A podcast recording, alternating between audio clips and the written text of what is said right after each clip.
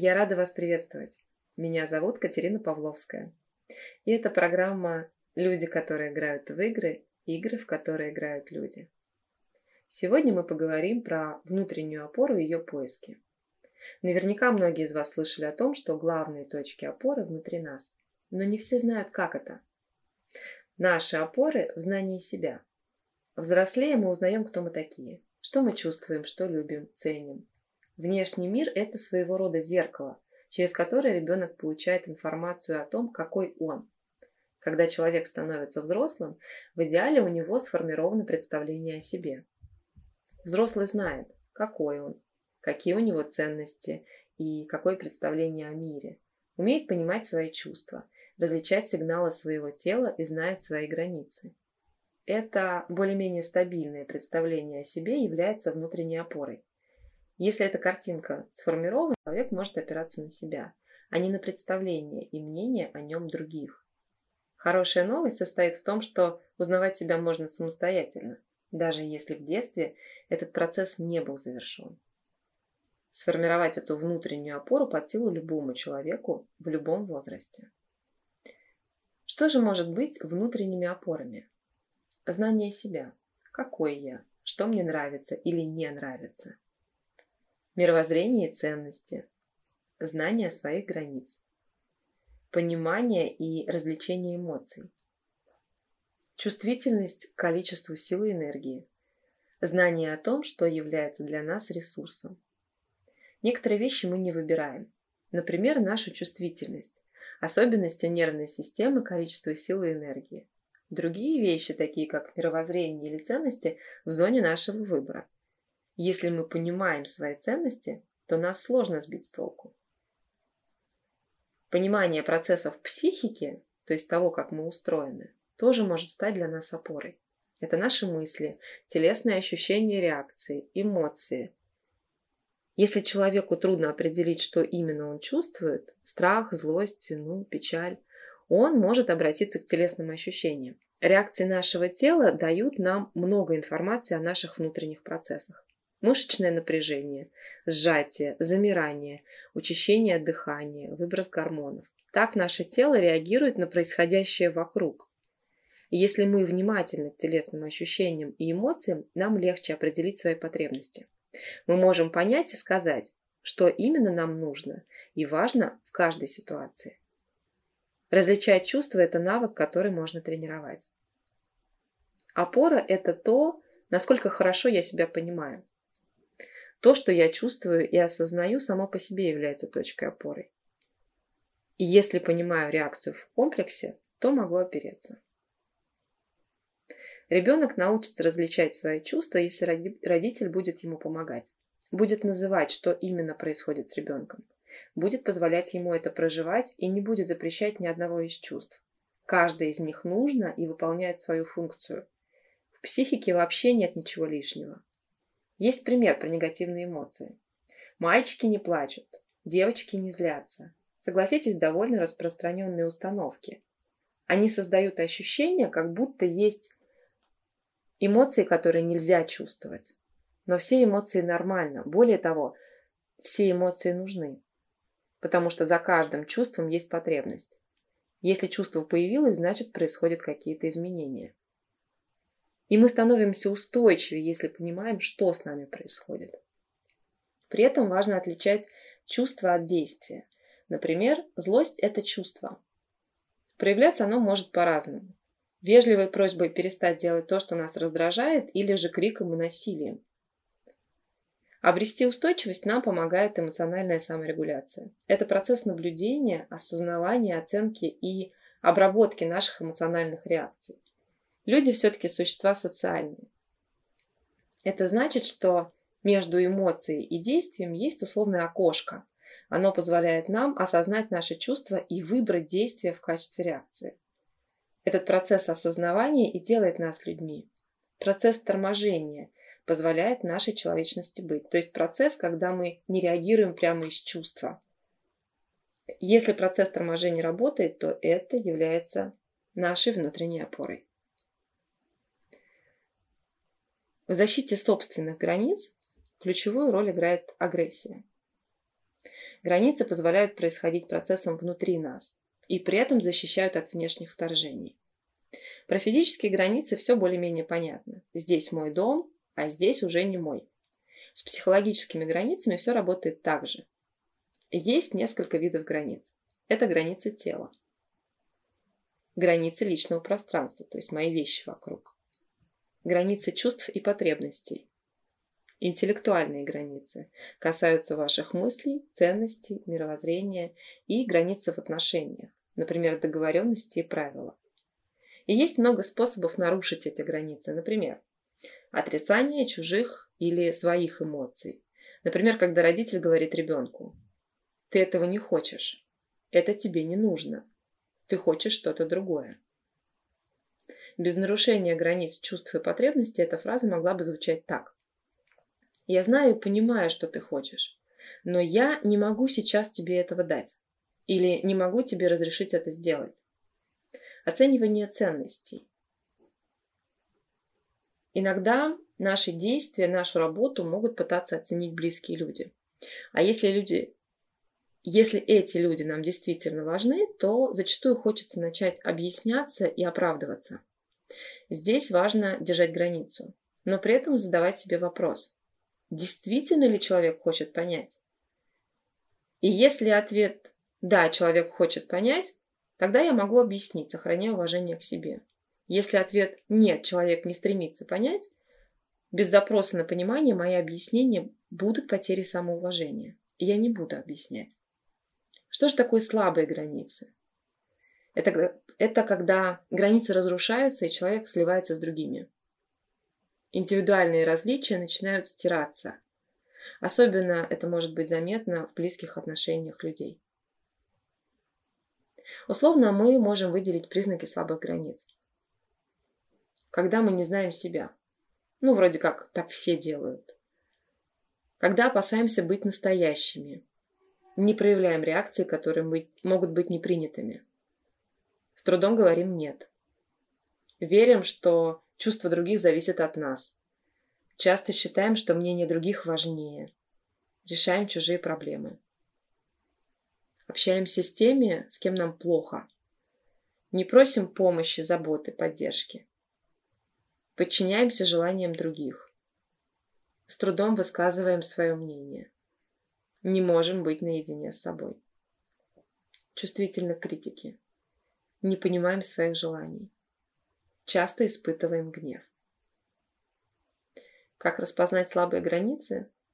Например, когда кому-то нужна помощь, а мы стремимся решить чью-то проблему. Занимаемся спасательством, а не помощью. Ориентир при определении, действительно ли нужна помощь, ответственность за решение проблемы. Обычно ответственность за решение находится внутри человека, у которого есть проблема. Помощь – это решение какого-то вопроса, связанного с этой проблемой. Нарушения границ точно не будет, если человек сам просил нас о помощи, а у нас есть ресурс, чтобы помочь. Спасательство – это перекладывание на себя ответственности за решение чьей-то проблемы. Так делать не стоит. Если очень хочется помочь, если на это есть ресурс и не хочется нарушать свои границы, можно спросить, что я могу сделать для тебя? Но если ресурсов помогать нет, и тем более, если не было запроса на помощь, то не помогать или отказывать – это нормально. Еще один пример слабых границ – подаваться на манипуляции, которые выражаются фразами вроде «я не разговариваю с тобой из-за твоих слов» или «ты меня злишь». Важно понимать, что мы не берем ответственность за чувства других так же, как и другие не должны брать ответственность за наши чувства. Вместо «ты меня злишь» уместнее было бы сказать «я злюсь» осознавая свою злость и выбирая реакцию для действия. То есть, если мы не делали зла человеку, то мы не виноваты в том, что он на нас злится. В защите собственных границ ключевую роль играет агрессия. Это одна из ее функций. Но важно помнить, что агрессия – это чувство, а между чувством и действием есть окошко, позволяющее выбрать реакцию. Границы можно защитить и вежливым отказом, который будет рожден из чувства агрессии. Мы выгораем, когда тратим энергии больше, чем восстанавливаем. Эмоциональное выгорание – это нарастающее эмоциональное истощение. Нарушается баланс между отдавать и брать. Если тратить энергии больше, чем восстанавливать, напряжение растет и происходит выгорание, которое может перейти от переутомления к настоящей депрессии. Чтобы этого не допустить, нужно следить за уровнем своих сил и ресурсов. В этом контексте можно провести сравнение ресурсов с опорами. Ресурсы помогают нам быть в движении, что-то делать, придумывать, ставить и выполнять задачи. Ресурсы – это сила для движения. Опоры же – это устойчивость в движении. Опоры не дают нам упасть. Можно сказать, что знание того, что помогает нам восстанавливать ресурс, это и есть наша опора. Попробуйте составить список, что я люблю. Желательно из 100 или более пунктов. И возвращайтесь к этим пунктам, а, когда будете чувствовать, что ваши ресурсы истощаются. Важно сделать это до того, как вы выиграете, иначе будет уже не до составления списков. Что такое внутренняя опора? Если посмотреть на это понятие немного с другой стороны, то опора – это то, что дает ощущение устойчивости, надежности, а значит безопасности. Основа – некая символическая земная твердь. Наша внешняя система опорности – это в первую очередь близкие люди, на которых мы опираемся, то есть чувствуем их поддержку. Даже когда их нет рядом, мы знаем, что они есть в нашей жизни, и от этого становится легче. Но близкий человек может вольно или невольно подвести. Он может просто не смочь прийти к нам на помощь. Это может стать настоящей трагедией, если внутренняя система опорности недостаточна. Наша внутренняя опорность – умение найти опору в себе, рассчитывать на себя и собственные ресурсы. Именно она позволяет не теряться в самых сложных ситуациях. Помните игрушку «Ванька-встанька»? Правильно расположенный центр тяжести помогает игрушке выровняться, чтобы не случилось. Это хорошая метафора нашей внутренней устойчивости. Если внешний стресс чрезмерен, он может нас опрокинуть. Самое главное потом выровняться, и сделать это можно за счет внутреннего баланса. Есть люди, которые прежде всего рассчитывают на внешнюю опору, то есть на кого-то еще, а кто-то надеется в первую очередь на себя. Конечно, для взрослого человека правильнее рассчитывать именно на себя, но это может стать проблемой, если полагаться только на себя. Нам нужен баланс. Стоять на собственных ногах, но и уметь в случае необходимости обратиться за помощью. Наша внутренняя система опорности, самодостаточность, формируется как отображение опорности внешней. Происходит это в детстве и в подростковом возрасте. Сперва есть внешняя фигура, на которую ребенок рассчитывает. В первую очередь, конечно, это родители, но и другие взрослые члены, члены семьи также относятся туда. Учителя, потом друзья. Происходит процесс символического впитывания этой системы поддержки, по ее образу и подобию формируется система самоподдержки уже во взрослости. Как о ребенке заботились, так он будет заботиться о себе в дальнейшем. Если окружение было в меру поддерживающим и заботливым, то во взрослости мы умеем рассчитывать на себя. Чрезмерная забота делает человека излишне инфантильным. Такой человек и дальше будет полагаться только на других. При недостатке заботы, опоры в детстве приводит к двум крайностям. Или к инфантильности и беспомощности, как в предыдущем примере, или к неправильной чрезмерной самостоятельности. Такой человек полагается только на себя, но при этом он не умеет о себе заботиться. И если внешняя опора непредсказуема, то внутренняя всегда с нами. Поэтому взрослому человеку необходимо прежде всего развивать самодостаточность. Расскажу вам про несколько упражнений из телесно-ориентированной психотерапии, направленных на развитие внутренней опорности. Они помогут вам, подобно игрушке Ванька-встанька, выровняться даже в стрессовых ситуациях. Первое упражнение называется магнит. Во время выполнения этого упражнения ходите по комнате, желательно босиком. Представьте, что вас буквально примагничивает к полу.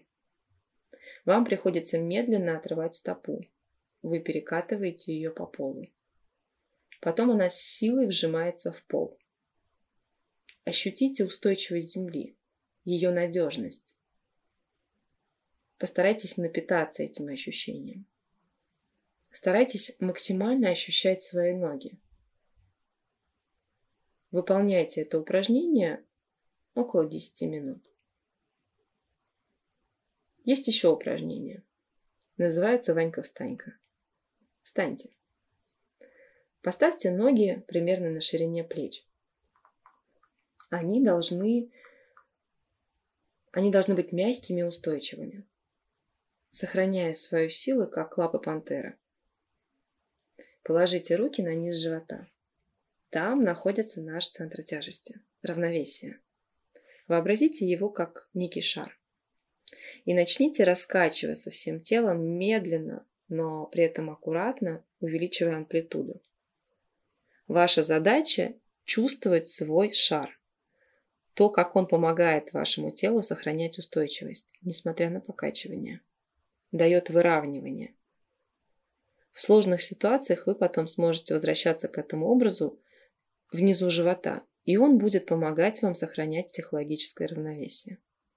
Время выполнения упражнения 5-7 минут. И еще одно упражнение. Напитывание. Лягте на спину. Положите руки на низ живота. Представьте там центр тяжести, центр равновесия, как некий шар. Какого он цвета? С каким цветом у вас ассоциируется опора и равновесие? А теперь представьте, как этот цвет разливается из шара по всему телу, напитывает его, наполняет опорностью и устойчивостью.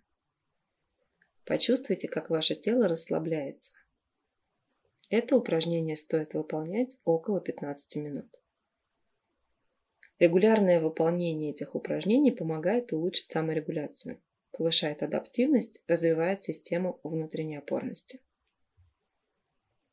С вами была Катерина Павловская. До новых встреч!